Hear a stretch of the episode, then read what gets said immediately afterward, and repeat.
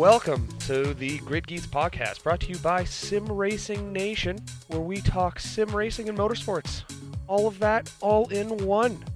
Brought to you by us three here. Uh, my name is Dakota. I'm going to be one of your hosts here, and followed by my good friend Eric and my good friend Kalen. Guys, Hey, I am Eric, part of Grid Geeks from Sim Racing Nation here. Kaylin, go ahead. Yeah, I'm part of uh, Sim Racing Nation as well, one of the founders here. Uh, we all have a background in sim racing, so it should be good.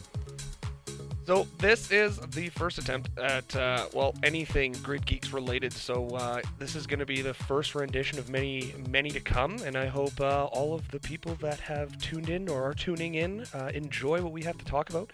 Uh, we've got a uh, pretty lengthy podcast today and a lot of good topics to cover. Um, yeah. I guess uh, the first thing we should do, though, um, we've already introduced each one of ourselves. Um, I, I guess the if, if it's up to you guys, we want to kind of go over what our backgrounds are, like what what brought us into this, and, and just let the let the audience kind of know what uh, what our thing and what our stance are when it comes to sim racing and uh, the racing world. It's up to you guys if you want to kick it off for us. Do we do we want to start making the audience fall asleep? I'm just It's kidding. I'm just kidding. yeah. All right, make it, I'll, I'll make it quick. I'll make it quick. Uh, Oh, I, yeah, I, yeah, I started off because of Formula One. Like for F1 was the reason I started sim racing. Um, a couple years ago during COVID, I'm sure many people picked it up. Uh, Drive to Survive really, uh, it, it really accelerated a lot of the love and desire for for racing, and then everyone just kind of followed suit. A lot of my buddies were like, "Oh, let's get into sim racing," and here we are. Um, a lot of them kind of fell off, but I was the the one that just kind of maintained the steadiness with racing week in week out, and ended up meeting these good fellas here, and uh, look look what transpired. We got Grid Geeks, and we got uh, our Sim Racing Nation team that uh, is amazing and fun to deal with. yeah. How about you, Kaylin? Let's share a little bit how you got started in sim racing. Yeah, our, the fastest one on the team. We want to hear it, baby. Well, I like putting it in the wall, first of all. That's probably my favorite favorite thing to do. Um, Yeah. But yeah, Couple sim four racing. thousand those IR. are- it's dropped a couple hundred, so let's not get ahead of ourselves. That's for Uh, now. Yeah, I've been be racing honest. for over 10 years, done real life, done karting, so the whole gist. Uh, I got into F1 in about 2010, but I've been watching it since I was a kid. Um, originally, I thought the cars were just all following the same lines, and I thought, what was the point of F1 if you're all just going to take the same lines to every corner? But uh, it's turned into something a little bit more fun, and now we all do endurance races, so uh, off to Eric. Yeah, I started sim racing a couple couple years ago now. Just kind of kind of was looking for something different to do, something more challenging, and you know, racing. There's so much to it and so much to learn that over time you just becomes an obsession that helps you both in uh, like real real life and and uh, yeah, uh, become more more competitive and you meet pretty good people in the community, a lot of positivity. Um, except I just want to say in general, iRacing uh, lobbies in the NASCAR they, they they could be toned down a little bit, but you know I've Maybe a little less big- toxic. yeah I was big into NASCAR at first, so I did like a full season of the Xfinity series. Um, I got about 26 in Canada, which was pretty pretty cool. I'm not the best by any means. I'm not not the greatest. It's just good good accomplishment. Just showed up, did my races, tried to finish them. I But think yeah, that's then yeah, that's that's a key Yeah. thing with with sim racing that uh, Oh, any newcomers definitely need to understand is like consistency is key. I know you want to be the fastest on the on the track, but at the end of the day, speed isn't necessarily the thing that's going to get you to the end. You just got to finish, and uh, hell, we learned that with Bathurst, right? So there's a lot of a lot of different things where uh, I, I I feel we're going to cover it over the time period of, of Grid Geeks. So oh yeah, Yeah. we're we're here for the the camaraderie, and I think the one thing that you covered too is the the community. When I first got in here, I never thought the community was going to be the way that it is, and it's been so so welcoming and, and so caring to to just grow. And uh, yeah, man, this is where we're at. The community, Yeah. man. Uh, well, honestly, when when you came to buy that set of pedals from me on uh, marketplace and started talking about the uh, group we had going here in in Edmonton, I was just like, "Yeah, cool, I'm in. I'll I'll try it out. I'm not big on ACC, but I, I you know, I'll do it." And look where we are now. I guess that's that's one thing I do want to cover here. Everybody listening, uh, that's Yeah. actually how me and Eric and I, I guess again eventually Kalen kind of came to fruition of, of meeting each other. Was I was I'll looking for an Kalen- upgrade of sim racing pedals, and that was how I ended up meeting Yeah. Eric. So I mean, Oh my god, yeah, yeah. it's time flies, man. It's insane. I gotta say, it's funny how I met Galen because I just got myself the Fanatec uh, Club Sport DD. Really love it. Amazing. We can talk about that sometime else too. But I upgraded from the CSL DD, but I, I found Kalen's review on it on YouTube. Oh and he God. got about 12k hits on it. And it was funny because I was like, "Oh, where are you from? Oh, I'm from Canada. Oh, we're boats." And started the odds that he's literally in the three YouTube hours south of us, bro. That's, I know. insane. and Yeah. and then I tried to hit him up with a Discord link, and it took me like a day and a half of like checking because it kept on deleting the link. So I was Oh like, how the hell do I do this? I don't even remember how I got it to you properly, but I uh, I think I ended up sending you my Discord. I was like, here, just have me, man, because I didn't Just see fu- it for like 3 I'm days. sick of this. This is Oh, pissing yeah. me off. Just, like, just oh send me your. God. s- Here's your my Discord link. name, right? Your Discord name. That's how we found you in the end. And Oh I think God. I think the one thing that uh, I, I yeah I guess one thing I do obviously want to point out to any viewer out there, we are clearly three people in three separate areas doing our best to bring everything together for you. So the goal obviously is, is eventually to have us all in one place at one time to be able to record these. But it's got to start small, got to go somewhere. So it's yeah this is just their starting stones. So um, yeah man, that's. That's that's amazing though that we all found a way to, to connect via somehow social media in a sense. So Yeah, I think it just goes to show like if you put yourself out there and, and you're just like connected with the community and care a little bit, like you're gonna meet cool people in the space and, and meet some people that, you know, could bring something out in you that, that you didn't know was there. Yeah, hundred percent. And it helps when you have someone like Eric who is very nose to the grindstone and, and determined to, to, to get things going. And yeah, man, it was it was perfect timing for all of this to this lead into or slot into each other. So, ah, dude, it's Definitely. yeah. exciting, exciting. Now, boys, if you want, um, I guess intros, everything's done. Um, we can now jump into the topics for the day. If you want, do you want me to cover them? I can get it going. Oh, before we start, I I did want to say like there are more of us that will be coming on and off the podcast. It wasn't just our idea, but it did get spurred Very by somebody from the community reaching out through Sim Racing Nation, and we didn't have any podcasts, and we just said, okay, sure, I'll do it. You want an interview? Let's go, and we just hit the ground running that way. So there uh, there will be more of us making appearances, and Oh, yeah, yeah. we'll uh, save their intros for for when they do join eventually. So Hundred percent, hundred percent. And we obviously like with us being the whole F one category of things, those other other podcasts with those with those other guys, we're also planning on tailoring a lot of different motorsports, not just covering F one as a as a whole. Um, but the main goal right now is F one because that is something that is starting right away here, and uh, we are very very excited for that. Now. I guess with that being said, our topics for the day, uh, or I guess for the podcast, is um, obviously with testing just coming to a uh, to a close here. We're gonna we're gonna be briefly covering that. Um, everybody wants to know about the crazy designs of the cars and, and everything like that, and how somehow Red Bull has decided that the Mercedes Zero Podcast or Zero Pod design is going to be the future of the cars. So we'll, we'll- we'll discuss that a little bit and see how uh, see how everybody's um, thoughts are on, on where they're going with that. well, why don't why don't you just talk about it? Well, we will, but we got to cover the topics first, big dog. Gotta cover Okay, okay. First, We'll, can't jump the gun we'll quite go yet. with Topics. we also have to cover those liveries because that carbon fiber is getting out of hand and something needs to change. Because to me, I think the overabundance of carbon fiber is just ridiculous. That's but that's again, we will cover that BS. Um, that is a down the line type situation. But then we'll hopefully follow it up with some sort of talk about the, the upcoming Drive to Survive podcast or the upcoming season of Drive to Survive. Um, probably not a whole recap on the season, just a quick little speakaboo about it because I don't know if any of us have seen it all, considering it just came out today. So I like that will- word. Speakaboo. so oh man, that's so yeah, creative. man, we're not gonna jump the gun on any of that talk, that's for sure. Um, but we'll we'll we'll cover what we can. Um, and then yeah, if if you guys want, we're gonna try and cover some of that uh, that Christian Horner being a little too horny story story because that's just uh, that's funny to talk about. And uh, yeah, that's that that's that should bring us to about about an hour maybe.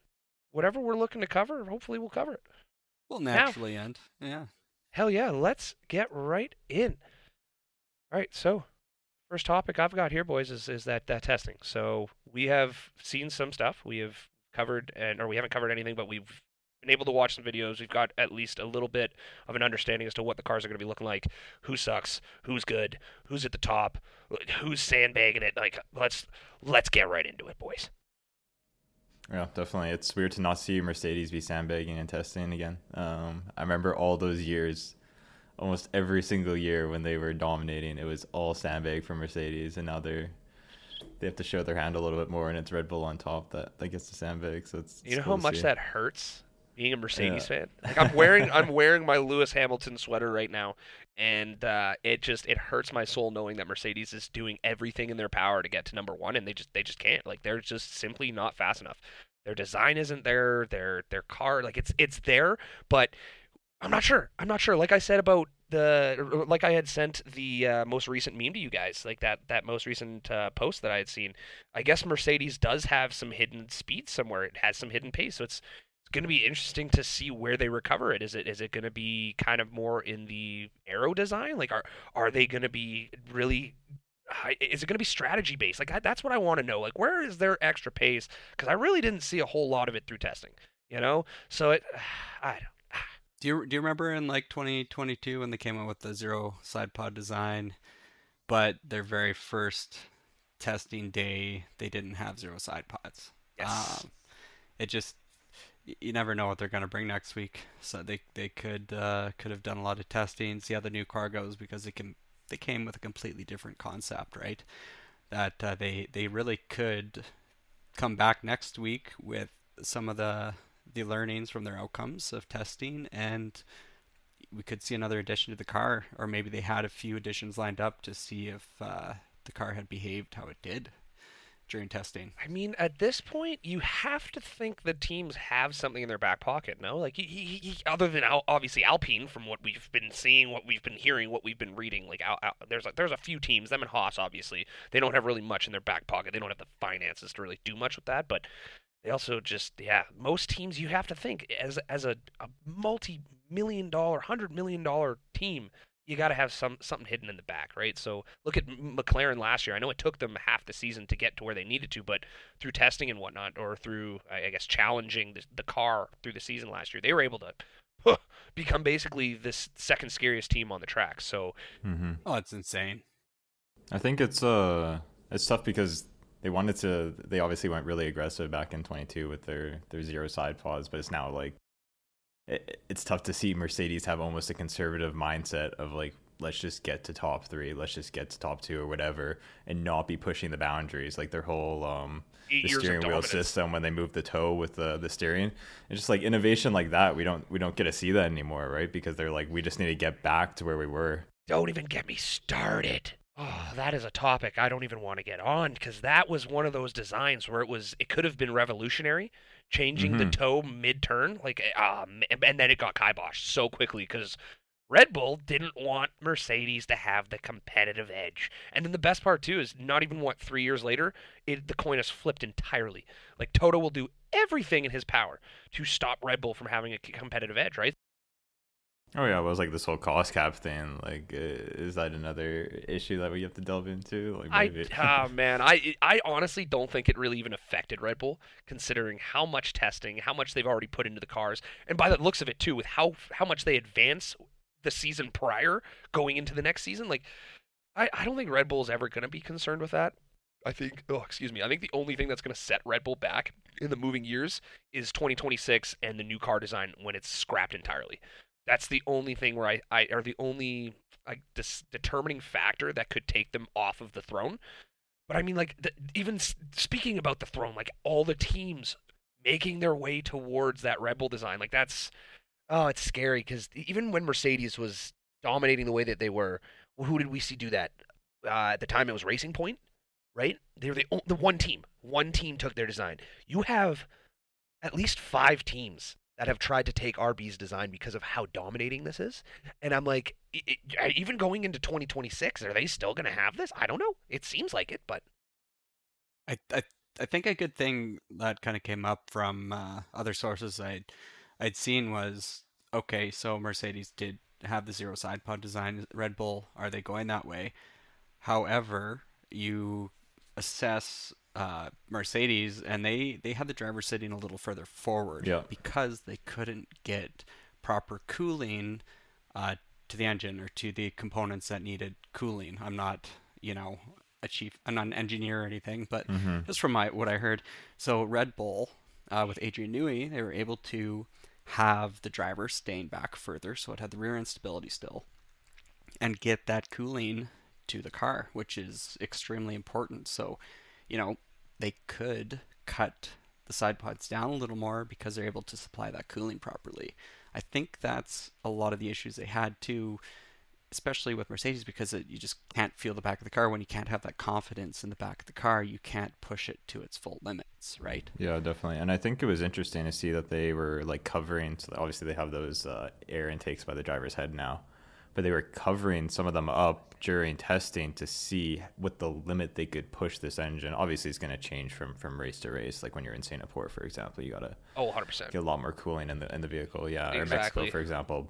But at that point too, you're you're adjusting aero and everything, right? Because the density of the air, like it's so much, like everything changed. They probably have a completely different car for for tracks like Malaysia and Singapore. You know what I mean? Like, Even those F ducts on the front where it's supposed to cool the driver, I know they were talking about it in uh, in one of the technical podcasts that F1 has. If that actually helps cool the engine as well, I don't know how they facilitate the air through the car there.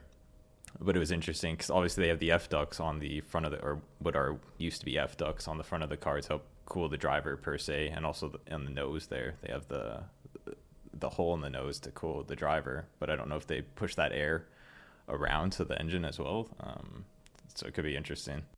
I bet you secretively, like we will never know, because we obviously can't cut an RB twenty in half and see. But Mm-hmm. I mean, I bet you, and even looking at the side pod cooling, I bet you there are a lot of hidden ducts through the design of that car that is going to lead to an incredible amount of, of cooling. Like even like you were kind of alluding to there, the the the head, those side pods or the side air ducts right beside the driver's head. That was a that's a very unique design compared to what they had last year, right? I can't recall when we've ever seen air ducts by the driver's head before. I, I I don't think. I've ever recalled that. No, I think this is the first time, and, and it's crazy because Newey is or Adrian Newey. I'm not going to just use his last name. I'll let the viewers know who I'm talking about. Adrian Newey does this this weird expertise type thing where he shows us things that we would have never conceived could happen with with a car, and then it becomes the best car ever designed. Mm-hmm. So I think there's something to do with the cooling and those side pods that are going to make this thing last longer.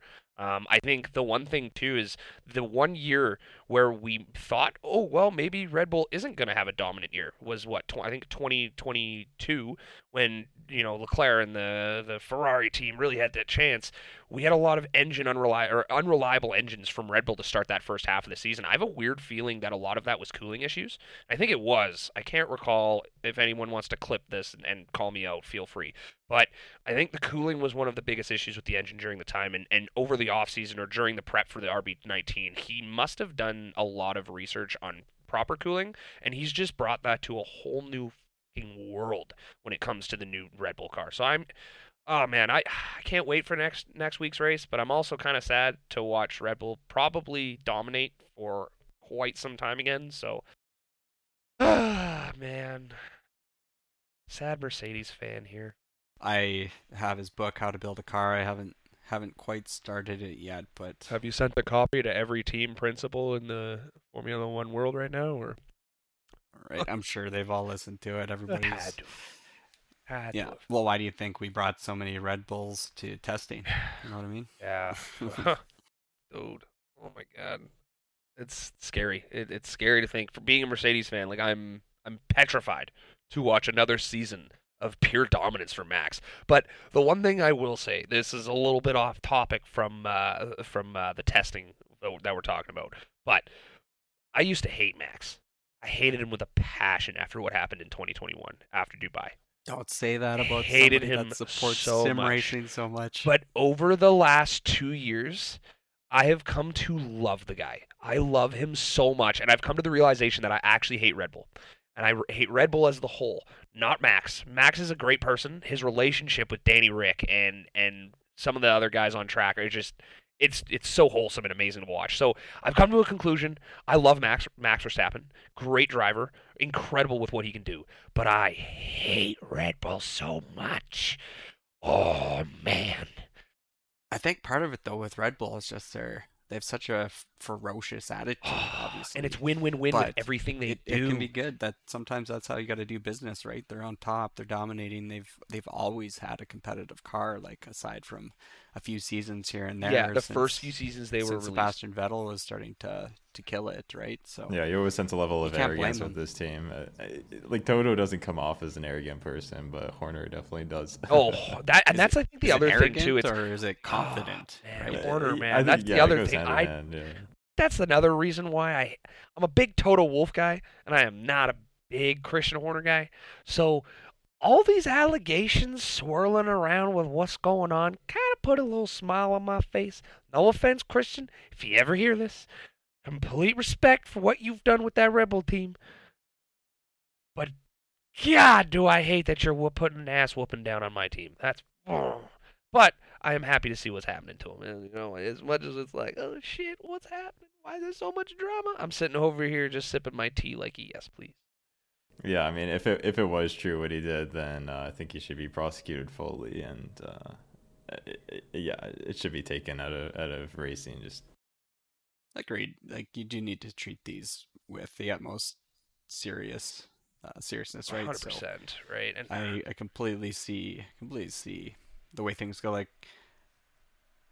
it's just it's just one of those things that uh, gotta let time yeah. and uh, the law Well, play I mean, play its course, right? time seems to have been playing out for this situation, and it doesn't seem like time has really helped in his favor by any means. But hey, time will definitely fix all of this, and we'll be able to figure out exactly where the chips kind of fall and what we're going to have happen with Red Bull and Horner and you know from the from the fly on the wall it's a good little drum before the season starts. It's just I feel bad for Red Bull having to deal with this right before the season kickoff.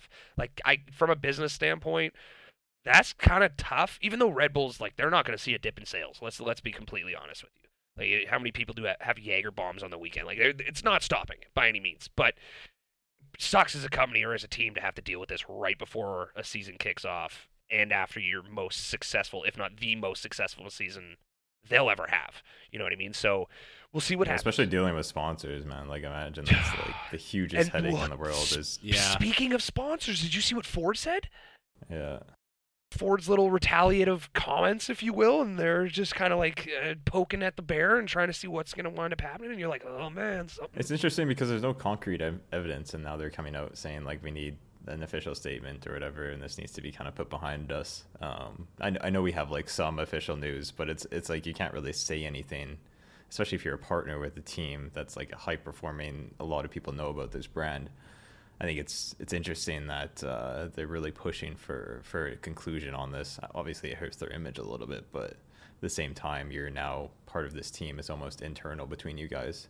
It's a little bit childish coming out before actually concrete evidence has come out. Um, we'll see. It's, it's true. All in all, like something slips everywhere. Like it, it always happens, and it always has an F1. Like it's it's a daytime soap opera for men, essentially. You know what I mean? Mhm. Um, and coming around to that, I started thinking about it a little bit while you guys were talking, and and reflecting back on the personality of Christian Horner in general, and I'm like, oh man, he almost reminds me of like a James Bond style personality. That's actually a good way to put it. He's a little bit mysterious, even. You know, like uh, the way he talks, everything, it's like an almost like classic kind of James Bond. I wouldn't say like, as James you know, Bondy as one. Will Buxton, though. Let's be honest. Oh, right? God. Yeah. Oh my god, smooth.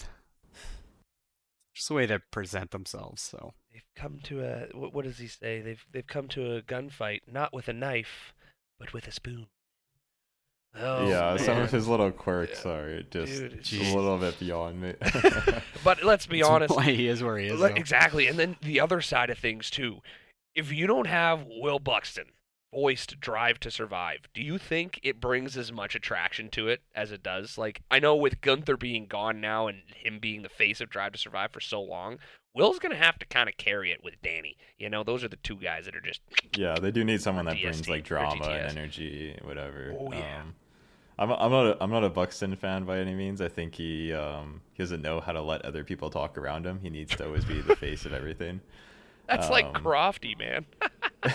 yeah, yeah. It's just like they know a lot, but like you guys have never sat in a car before. You're not like someone that's well established. I'd rather hear from Brundle any day of the week because or he Coulthard for always that knows what he- matter.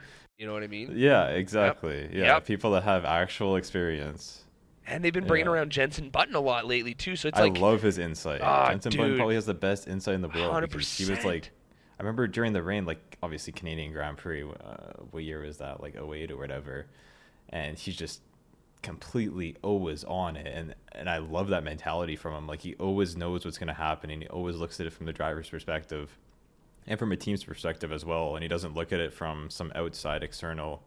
Uh, viewpoint like a lot of these guys do, um, so it's it's always very interesting hearing. But it's refreshing, is what Yeah. it is. You know what I mean? Like, and I think that's yeah. what they need. They need more of in F1. Uh, the commentators, like, and I'm not calling out any of the commentators. Like, I love where they're at right now. Sky Sports is great. Don't get me wrong.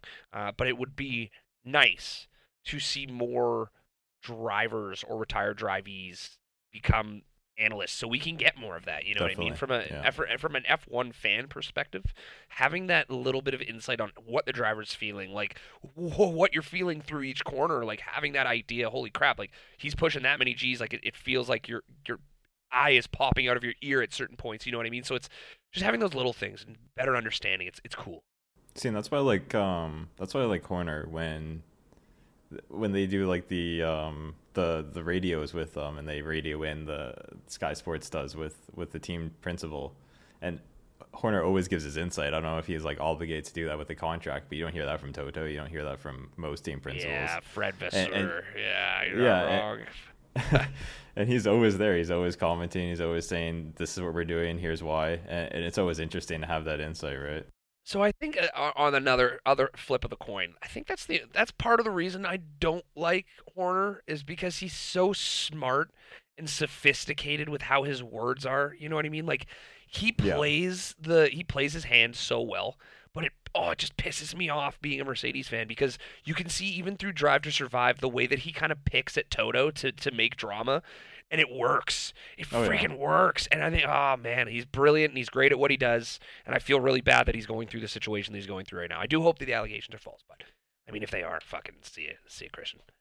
Well, another thing circling back to like personalities and everything um, that I was gonna bring up. I didn't want to interrupt you guys because you're just Spewing. you guys were on. it. You guys having a pretty good conversation there, soaking it in. But uh, when you listen to a race, do you listen to the default feed or the international feed? Because you get more personalities. If you watch both, you almost get two different races Mm-hmm. uh, because you have two different sets of broadcasters talking. I guess that's a that's another little segment that we can kind of go into here. Like, where do you watch your Formula One? You know what I mean? Like, I'm I got the Formula One app. Like, we get Yeah. me and my buddies, we get those at that F1 s- subscription. One guy, two guys through the fi- group of five of us, and we kind of share that ac- across the boys. Whoa, whoa! No one does that. No one does that. Oh man, No, I nobody mean, no does one that does here. that. That's illegal. we don't do shit like that. You can you can only have so many registered devices. Yeah, yeah. We have one guy per TV. Every person owns their own account. Anyway, we own our F1 subscriptions, right? So we do the app, the bring it up on multiple monitors, that kind of crap. But I really only get Sky Sports. I don't feed into any of that. like. Don't get me wrong. I down or I, I download. I record on TSN because I've got you know I've got the the local Shaw cable box. But the Yeah. the, the the the broadcasters on TSN just aren't they aren't as fun to listen to. You know, like I've never listened to it actually on TSN. F1 subscription just has so much more. They'll sometimes cover uh, like it's mostly the TSN broadcasters, or they'll bring in some sort of European broadcasters, which aren't terrible by any means. But man, I like like Kalen said, he, he brought it up there earlier. It's that little insight from Jensen Button that you want to hear from Julian Palmer, where or Jolyon Palmer, where it's like you want to Mhm. hear that, right? So. Uh, yeah, I'm. That's where I'm at. I'm. I'm F1 subscription all day, every day. Anybody else? Where are you guys at? Same thing. I'm. I'm assuming. I don't know anyone that doesn't listen to international like Sky Sports. I don't think. F- I, F1 subscription for sure. yeah, But but I mean you have- like you can flip you between have the, the two, two, on right? the app. Yeah. Like like you can just press one or the other. On occasion I'll go to the other just to see what's up. But yeah, I, I do prefer the the regular feed. They have F1 Kids as well now. Have you seen Dude, that? Dude, have you Yeah. watched it? Very cool. No, Have I, you I, I wa- was it actually is on it no, for a practice session or so something or qualifying, and I was like, "What exciting. the hell is going on here?" All right. Now, to all the viewers, listeners out there, I am a almost 28 year old man, and I will vouch for the children of the future. You are in good hands with F1 subscription. Their F1 trail, ki- kids is phenomenal. It is so fun to watch. Like my buddy, my buddy Steve went probably 30, 45 minutes of watching the F1 kids without realizing. He's like, I just thought it was more exciting and, and just more animated. I was like, no, dude. Not really. You're watching the kids. Oh yeah. But dude, if you ever want to enjoy yourself, you know, go go get some some legalized tobacco, you know, have some have some tobacco and an alcoholic beverage on the couch or a coffee, whatever you're feeling, whatever gets you going, and just relax. Watch that kids and just embrace it because it is actually a lot of fun to watch. It's cool as hell. Hmm. The animations are a I'll lot of fun. I'll have to listen to the feed. like I actually haven't s- checked it out yet, just because I don't have much time to listen to a lot. So next Saturday, when they are when uh, Bahrain's going on, because it's the Saturday 8 a.m. Bentley's gonna be up, kids are gonna be up. Throw it on, have the kids on, and the kids are gonna love it, man. I can almost guarantee you it. Last year, for last season, my buddy's got a newborn inside a year old, and he would put it on for his son, and his son would just an hour and a half just glued to the TV. Sensory, That's man. awesome. I'll have to give that a go. Sensory, cool. man. It's something about the sensory. They love the colors. Yeah. Okay, so it's like a whole different theme essentially. It is. It's obviously still the race, but you have like it's almost like a Nickelodeon in a sense, if that makes sense. Right, Like you've got more animated, like the when they show the drivers' faces, they're animated characters. You know what I mean? Like it's cool, man. It's, it's just Oh, Okay. colors and Yeah, stuff, yeah. right? So ah, it's just different. It's neat, and it's something I enjoy. So that's cool. Actually, Wow. didn't even know. so- haven't even heard that perspective Ah, from anybody. dude, from an adult, nonetheless. You know what I mean? Like it's just such a unique perspective, and I think it needs to happen more. Like how the NFL's doing it, like how they're doing the Nickelodeon specials, right? Like it's you want to bring the kids in young, and if you want to build your fan base, you, you got to do it at all levels, right? And I think that's a great way to do it. So, Somebody misses their Saturday morning cartoons. oh, there, hey? buddy, don't even get me started. Scooby Doo, Bugs Bunny, man, ah, my kid's are gonna be watching VHS. I can tell you that much. I like this idea of having like everyone can can watch enjoy and enjoy something together, including your kids, right? Not having them just like scroll on TikTok or whatever, but actually like bring some people over and watch the race together, and they can enjoy it too. I think that's actually that sounds really interesting. Now I like that we brought that up. Yeah, totally. It's super cool, man. It really is cuz like like you said, like you get to enjoy it with more people. And at the end of the day, Mhm. like as an adult and you have kids. Like I don't have kids yet. I know Eric will probably be able to kind of vouch for this. Being able to watch something that you thoroughly enjoy, but being able to have it in more of a retrospect for your kid to enjoy as well, it means the world. It, or I, I can't obviously vouch for any parents out there because I'm not a parent, but I would like to think it means a lot more because you guys can enjoy it together and then they're kind of excited and then you slowly in, in, envelop them into this desire and this weird little watching cars go around in circle desire for the rest of their life and you can just do it until you die man and it's like cool i'll start it from f1 kids Mm-hmm. It's true. Yeah, no, I totally agree. Well, Ka- Kalen has his younger sister, right? So he could give it a go sometime, I'm sure. Yeah, yeah. That's Now- cool. Do you want to segue into deliveries I- here? And so Yeah. before we se- segue into that i actually because we're still kind of on the technology topic here I kind of want to cover what our thoughts are on the new Apple Vision Pro and the the adaptation with F1 and where we think it's going to come with Virtual World. Like, do we think we're like I I am hoping to my core that I can have that type of thing on my on my Quest 3. Hard to say, but I don't want us If, to it- if be. anybody's wondering, though, if, if anybody is wondering, like, I'm sure everybody's seen it, but there's a really cool app proposal that basically 3D renders a track. And then on top of that, you got the track, and then you have uh, sector times. every, yeah, you have you have all the times, the interactivity, and the TV in front of you, everything like that. So appreciate that. It- I it- forgot it to. seems really I forgot cool. to kind of mention exactly what I was talking about. yeah, Leading into the search for segment. it on YouTube, it should Yes, be there. I recommend it to anybody that's listening that hasn't seen that video yet. I'm, I'm sure most F1 fans have, but if you haven't, It is insane. It's just for a pricey tag of what is it, four thousand dollars for the Apple Vision Pro. That is a big no, thank you.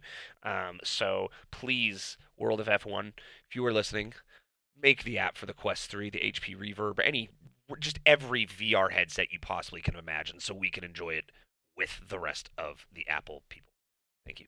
Thank you. Now, I think it is time to to, to branch into the livery talk and and kind of go over what our thoughts are on that. Um, so yeah, Kalen, take us away, brother. Yeah, I Start actually, with your favorite. I like all the colors. I mean, RV is always the same. I like the in- in- ingenuity of the Red Bull with, or the sorry, the Williams with their Duracell uh, kind of livery, where they have like the I battery agree. almost within the livery. That I think that was really uh, ingenious, even though a lot of people thought it was cheesy. It's so I like, it's super cool. Like- cheesy, but it's like, no super one- dope, man. no one's Like, done that. Yeah, like no one's integrated that. it's- So it's I like that how- cool. It's like how Mercedes uses the red top for their Ineos. You know what I mean? Or Ineos, Yeah. however that, however you pronounce. it. Like it's the only thing on the entire car that's red. Hmm But it's like just like the Duracell battery. It's just a nice touch. That's cool. I, I actually I do like the carbon fiber on the cars. I know that's kind of controversial, but uh, Oh, I, I, I feel like that's that's what a race car is, right? And I like that you get to kind of like get to see a little bit of like Ooh. what an actual car is, you know. controversial. Controversial to the rest of most of the F1's F1 fans. But does like Red Bull think. have any? I don't think No, Red Bull has any. No, no. but here's the other thing too. That this is the other idea for I believe they have some.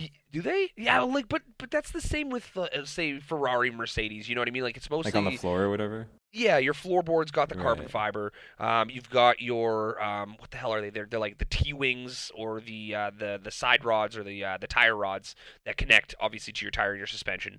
Um, and then it looks like some of the front wings, right? Like the front wings, obviously, and then and then the inside. Are you allowed of to paint that stuff? I don't know.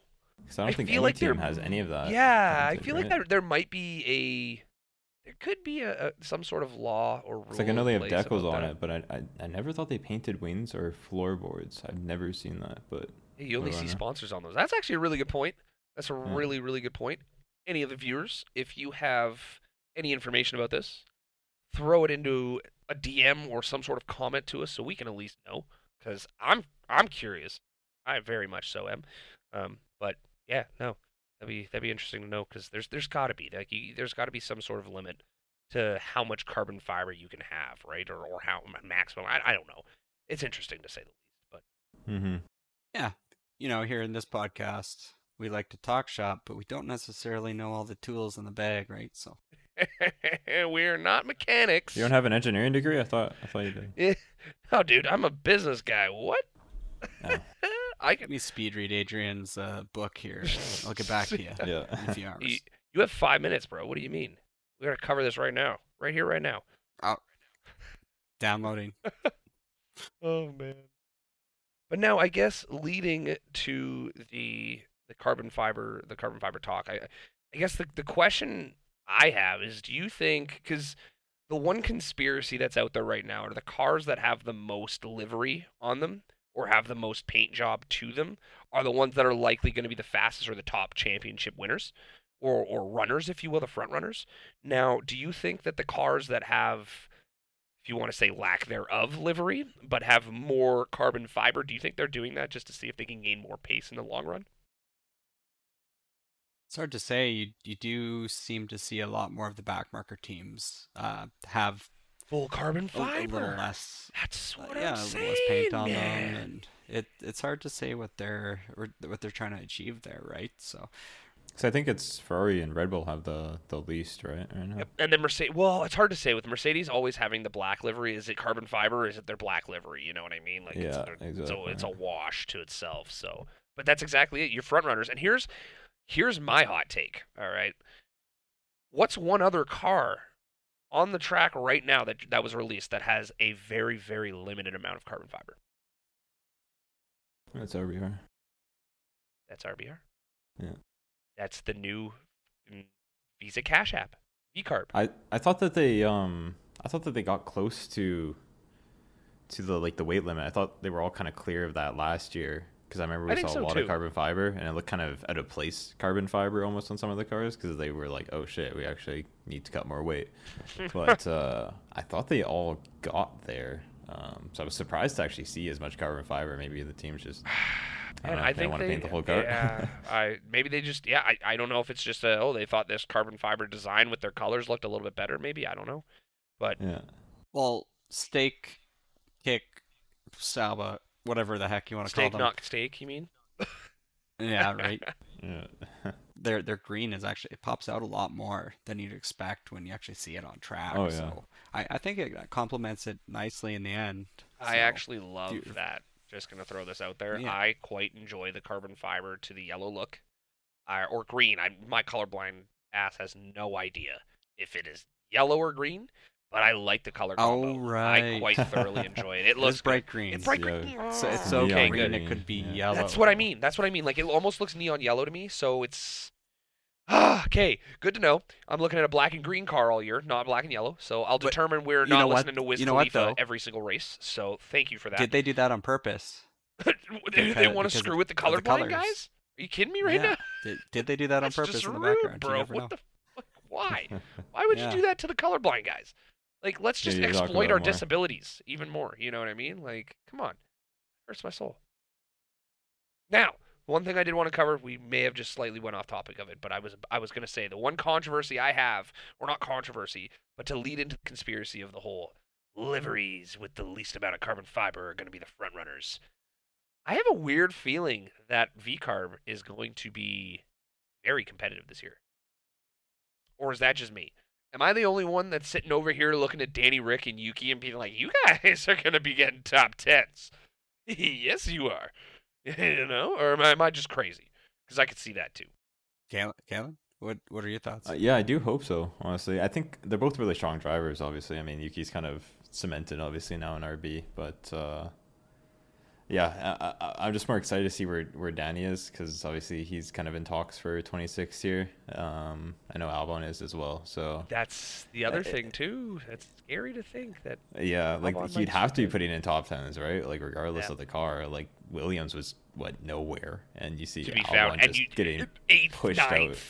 Yeah, Like- he was just scraping away points every single race. Like Every he obviously is back at it, but uh, yeah, hopefully Danny Ric can put in some strong performances and they kind of duke it out, and then we see what happens for 26. I don't know if Perez would like step down to uh, to like Williams or something and just do kind of what uh, Bottas did and just be a reserve driver for a little bit and not have this pressure. But no idea. I, m- my hot take: I don't think Perez has a seat coming into next year.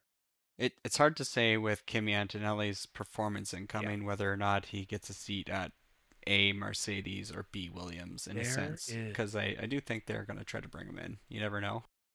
on, on topic of Perez, I think a team would want him just to have experience with his top running team. Like, yeah, he's not the fastest, but then you know you throw in like an F two up and coming driver, and you throw him in that car, and like Mercedes could, if if Albon gets moved over, then you punt punt Sargent and you put in that F two driver kid. I forget his name. Looks Kimi like he's twelve years old. Yeah, yeah. So funny story about that. A little off topic with this. Um, there is, and and this is obviously so out there, but there's a story kind of circulating in the Formula One world that Kimi Antonelli could be a spawn of Ayrton Senna. Not like a literal spawn, but like they have a feeling he is like the way he drives is very Senna-like. Like the way he goes into corners, his his speed, like his aggression, even the way he looks. Man, he looks like a young Ayrton Senna and it's Mhm. just oh it's eerie because i think we're actually witnessing a, a kid that is going to be very senna like Do you think they'd put him straight into a Merc? i do. I actually genuinely do. Like did you hear about the the wet testing that they had in the f3 cars? All the f2 drivers got thrown into the f3s and he ends up just absolutely slaughtering them by seconds on wets. Okay, Like, if- interesting.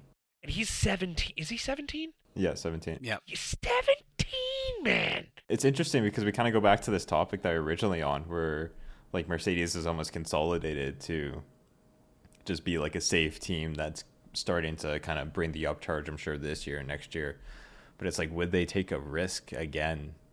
Just to kind of go for it, right? Because like they don't want to just put someone I in there that's going to be to they, mediocre. ha- they actually have to And I- I think so, right? to, Like, right like based you're on what we've losing seen, lewis right? you're losing the face of your team. There's no way that you Yeah. can sit there and be like, you know what? And I'm look, absolutely no disrespect to Mick. I freaking love Mick. I love him to death. and I want him to have a seat in F1. But you're looking at Kimi Antonelli, who's 17 years old, and he is quickly making his ranks up in F3 into F2 and likely into F1 quicker than you think. When has Mercedes ever put a rookie driver into their car? I don't think they have. Uh, no, I don't know if they ever have. This could very well be the first because usually they develop them into Williams. But I mean, yeah. you can't do that. You don't. You cannot sewer Antonelli like that, man. Like I think you do like two races, like what they did with Verstappen, and then you just throw him in a Merc Yep. and see that's what happens. exactly right? it. It's it's kind of like how De Vries got in. Mm-hmm. You know what I mean? Like in a sense, it's almost in the De, De Vries category, but I think that was just a jump of the gun by Marko, and Helmut Marko just should not have pulled that trigger. But it is what it is. Like obviously hindsight 2020. How are you supposed to know? But I think that's what we're going to witness with Antonelli. I, I think something's going to happen through the season where maybe Sargent isn't performing, or Albon or, Al, or Albon or Sargent gets sick in a race. Well, we know Sargent is going to perform already. A hundred but, uh, percent, yeah. And like as much as Williams has come out and said that they're going to give him time to develop, you, there's only so much time you can give a guy. well, they're giving him know? time to have the cash work through the the, the accounts receivable, right? That's ex- that's exactly it. No, that's serious. Just uh, circling back as well, you look at Liam Lawson, you you know Yeah, he's Lawson, probably going to yeah. get that seat on V Carb next year That's too. the right? other thing. and he right? deserves it, right? Like he's he was such a strong driver, and you look at his performance. Eric and I are talking about it at Super Formula, like crazy good driver. He deserves it. No offense. Like Yuki is a fantastic driver in his own regard, but I genuinely believe that Liam deserves it more than Yuki does. If that makes well, it's sense. like, But are they going to put he- Yuki in a Red Bull? No, it's not to. No, but you you heard the story as to why Yuki is with Red Bull, right? Or why he's still on the AlphaTauri team. Like to keep Honda happy, I heard Red Bull has to keep Yuki on the team and keep him as a number one driver. So Oh, to ah, makes again sense, yeah. leading back to your partnership stuff, like you have to keep your partners happy, right? And as is Honda even because they're trying to move into Ford, right? Like that's the other thing too. Like they're trying to make their way into having a new engine partnership with Ford, and that will eventually make the decision to cut Yuki out a little bit easier because you don't have to keep Honda happy anymore. So no offense to Yuki, but Yuki's probably going to get cut out if they can if they can kind of stamp in this this Ford partnership. Well, Honda's moving to uh, to Aston Martin for 26, right? They're developing That's engines exactly it. So Yeah. you're going to see Yuki probably have to jump over there because there's no way that Red Bull's going to keep him with the the driver lineup that they have the potential with. You know what I mean? Like being the best team in the world year in year out for two years, probably going to be three years in a row.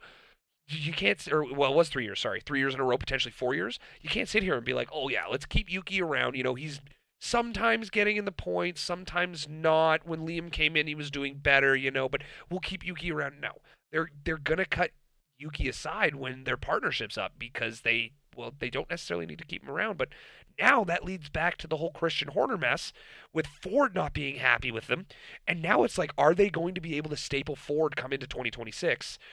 And all of this come to fruition. So it's like, oh man, that's the ripple effect of the Christian Horner being horny situation right there, fellas. Oh my god. Crazy to think. Yeah, it really is. Yeah, another take two you could look at is okay, so Honda goes to Aston in 26 with Alonso jumping to Merc possibly Ooh. if things look good like as a theory that could open up that spot but Stroll Stroll wants to take a, a team that's winning and of course his son isn't ever going to leave that spot unless he's moved that way. No offense to Lance, fellow Canadian. Salute to you, good sir. But uh, uh, you gotta get some more more uh, desire in that seat. Uh, the tennis career can come in 20 years, not right now. And that's my side note to Lance. Anyway, go on. Sorry, I had to get that two cents in. No, I think that's all all relative. So I think I think Aston Martin is going to be sneaky, as they always are, or as they have been. Um, I'm just I'm curious. Like, do you think AM's development, their their kind of um, their fall off, if you will, because they really did fall off coming into the latter half of the season last year. Do you think they're going to Mhm. come into this season and be able to maintain the development and the R and D, or sorry, the, the R and D moving forward through the season, or are they gonna are they gonna plateau and fall off again? I, I don't know if it was almost them taking a step back. I, I have to look at the, the the net performance, but it was more so like teams just other teams just bringing up their game. Like Aston almost got complacent because they got what like four podiums or whatever, three podiums in the first five races. Yeah, got content. And, you're yeah, you're very and then right. then you had McLaren leapfrog, and then all of a sudden you have like Williams up in the mix, and and then Mercedes comes back a little bit stronger second half of the year because they get some upgrades. It's like and before you know it, Aston Martin's fighting for fourth spot. Yeah, you know what exactly. I mean. You're like, well, what? like, you're from Huh? second to fourth in four races. just like that. Yeah. Yeah. Oh man, crazy, crazy to think that it can happen that fast. But I mean, well, we'll see how this plays out. I mean, year, every, right? everyone wants to see Fernando win. I think even most F1 drivers want to see Nando win. Like everyone just Get wants that one. comeback story, right? Like man. Even just a victory, you know what I mean? Just a victory, Yeah. not even a world championship. Just to see him get a podium finish would be outstanding. Because like I don't, I, when was the last time he actually stood on the podium? Like, or not on the podium, but on the top step? Because obviously he stood on way too many podiums last season. Well, not way too many, back in but you know like what I mean. um, Ferrari days, I'm sure. That's what I mean, right? Like 2011. I yeah. can't. Well, he almost won a championship when what was it, 2012, 2011? With that I think it was- horrible Ferrari. That was with Kimi, wasn't it? Or was that with Seb? Um, like him against Seb. Yeah, well, he was in the Ferrari Yeah. and, and uh, Seb's in the the Red Bull. But Yeah. I don't know. Just like some of his performances, man, is I mean, everyone knows he's an amazing driver, but it would just yeah, it'd be nice to see him back up there, even just fighting for the championship and just you know like The guy's aging backwards. Let's be honest. I'd yeah, it was so funny seeing those four photos, and it was like all of a sudden getting a few podiums really put the smile on his face, took the wrinkles out. Man, he was he was revitalized. It was it was so nice to see a happy Fernando because we were so used to hearing the depression, the sad radios, like GP two, yeah. yeah, man, ugh, jeez, and then the smiles, and now it's he's in this weird stage where he's just playing mind games almost, you know, and it's fun to Yeah. watch. Yeah. He's a little menace. Ugh. I actually like um Great. I like Lawrence Stroll as a as like a, a chairman or whatever his title is now. I actually uh I like his style of of developing that team. It's very cutthroat. He's not someone that like fucks around. It's just he's almost like Toto in a way, but even like on another just a little level more of harsh. of yeah, Yeah. exactly. But uh, I, I what I really like that. Like it's like here's what we're gonna do and here's how we're doing it. There's like there's no drama. There's nothing. He doesn't get involved with that. Um, I don't know. I do see big things for them, and I know they have this huge facility being developed for for uh, the new engine regulations. So it'll be interesting to see where they come to. I'm ex- He I'm wants to excited to, see it. Oh yeah, oh yeah. Which is why that is Eric's favorite team. That's true. oh man, no, that's it. I I'm I'm curious to see if more teams move towards the building of the air tunnel development, or if they want to build their factories bigger, or if they do build their factories bigger. Like, well, we know Haas won't, but that's besides the fact. Um, Yeah. they they they could they could care less. Uh, as as you guys probably saw the uh, the reasoning why Guenther ended up leaving. You have a twenty million dollar sponsor on the table, and you're like, nah, I don't want it. Goodness gracious. Yeah, it seemed like um I don't know, watching the Drive to Survive. I don't know if you watched that episode yet, but it was interesting to see the whole mentality. He just like he was done. Like obviously they framed that off a little bit because they kind of knew he was probably gonna step down, so they're gonna manipulate it in a certain way. But I didn't I didn't see that before in him, where he was like, you know what, I'm kind of just like. I'm done with Done with this. I don't want to deal with this bullshit anymore. Like I'm doing my fucking best, and I just keep getting shit on. and- That's that's exactly it though. Think about it from that perspective, like putting yourself in that in that same boat every single day. And I, we saw we've seen the calls he's had with with Gene Yeah. how many seasons on DTS and like he's just gets nowhere. He gets nowhere. He's shut down every single question he asks. Every every time he asks for something, it doesn't happen. So it's like Yeah, it's almost like he's I a feel- doll in that position. He's Yeah. he's such a genuine guy too, and it's just like he just gets played makes you around. feel It sucks. for him. It makes you feel bad for the guy. But I wonder what his know- uh, next steps are. It'll be interesting to see. did Like, you hear? Where, where, He's uh he's a German broadcaster. okay. Yep, for F1. So every he'll be at every single race, walking the paddock every single race. Oh my god. But he will he will not be he'll not be running a team. He'll be talking about each team with uh, Okay. Some other analy- or er, analysts, which is pretty cool. Like I, I wish I knew German so I could listen. Yeah, that know? goes back to like having that internal insight. Now we have a team principal that's gonna be like, here's why they're doing this, and I love that. Yeah, we're gonna have to get a. German converter, and we'll hop on That's Google and have it convert in real time or whatever. Ten seconds behind because it's too busy translating, but I'm okay with that. I did not know that, but Yeah, I just read about that probably about two, three hours ago. So even though he did end up losing his job, he's still in the F1 world. He's going to be broadcasting for a German radio station or a German broadcast uh, F1 broadcast station. So he's still in the works. He's still going to be around. Um, I'm sure in what is it was season seven of Drive to Survive, we'll probably see him still a couple times. Let's be honest. Can't just Yeah, forget about your your staple, right? So definitely. Yeah. that's awesome. now I will say we are hitting right around that max time. Yeah, I was gonna say, is this a good time to wrap up? We kind of hit a lot of good points, and. It's up, yeah, it's up to you guys. I think we're good. I think we covered just about everything we needed to. The only thing we may not have covered was that Bathurst coverage, but I mean, we will cover Bathurst at some point. Uh, we'll talk about it. I know we'll probably have our, our separate podcast about it at one point as well in the in the mix of all of our GT3 stuff. So yeah, I think I think talking about a lot of the endurance races all in one we'll make more um, sense. It'd be good. Exactly, yeah. exactly. Let's not let's not stick away from the- the main topics of what we're talking about, and that is the Formula One world, baby. Awesome. All right. Well, do you want to close it out? Do you want Kalen, Eric? Who's feeling the close out? Sure. Just want to say thanks for stopping by. Hope you guys enjoyed it. We're always open to more feedback. This is our first go at it.